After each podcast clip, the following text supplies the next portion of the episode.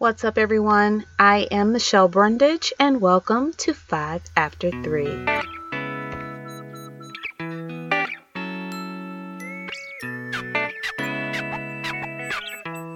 Hello, everyone. It's officially 5 After 3. If this is your first time joining, welcome, welcome, welcome. Five After Three, the podcast drops episodes every week that are short, sweet, and not meant to take up your whole day.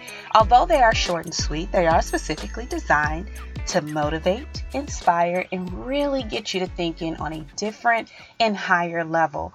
I am Michelle Brundage, mom, entrepreneur, and host of this podcast. Yesterday, it seemed as if the world shifted when we heard the news of the untimely death of basketball great Kobe Bryant and his daughter, affectionately known as Gigi. I, who can have a conversation or an opinion about everything, I was speechless. Literally, the only word that came out my mouth was wow.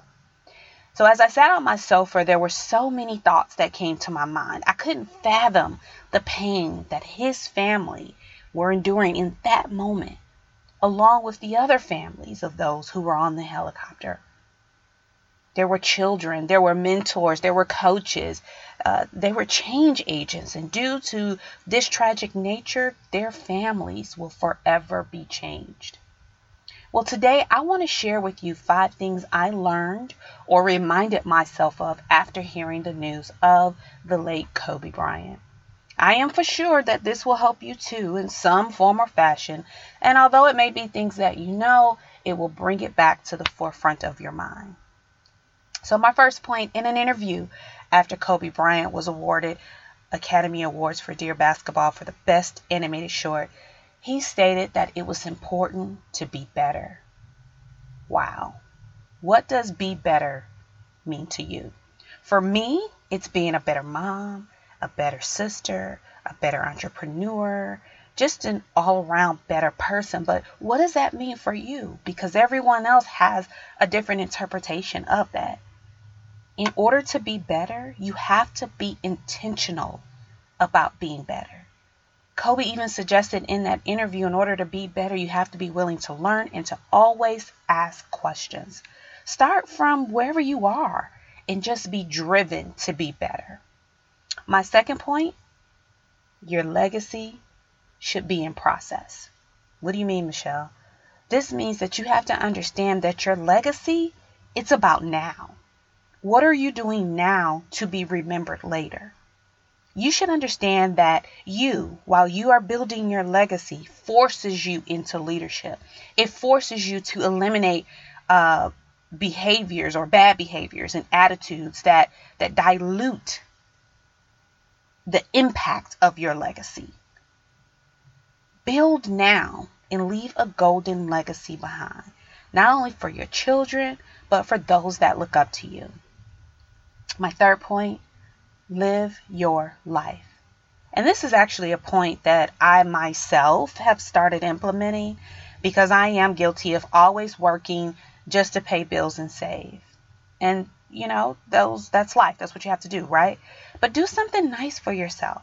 Travel if you need to travel in order to have that stress break. Treat yourself to dinner and a movie. Live your life. My fourth point time waits for no one. We don't know the date or when it's our time to move on. So it's important that any ill feelings, any ill feelings that you have with family, with friends, or anyone who you remotely care about, squash it today. Apologize if you need to. Just make the call and break the ice and start the conversation. And my last point you can always finish on top. The late great Kobe retired even though others would say that he had a few more good basketball years in him.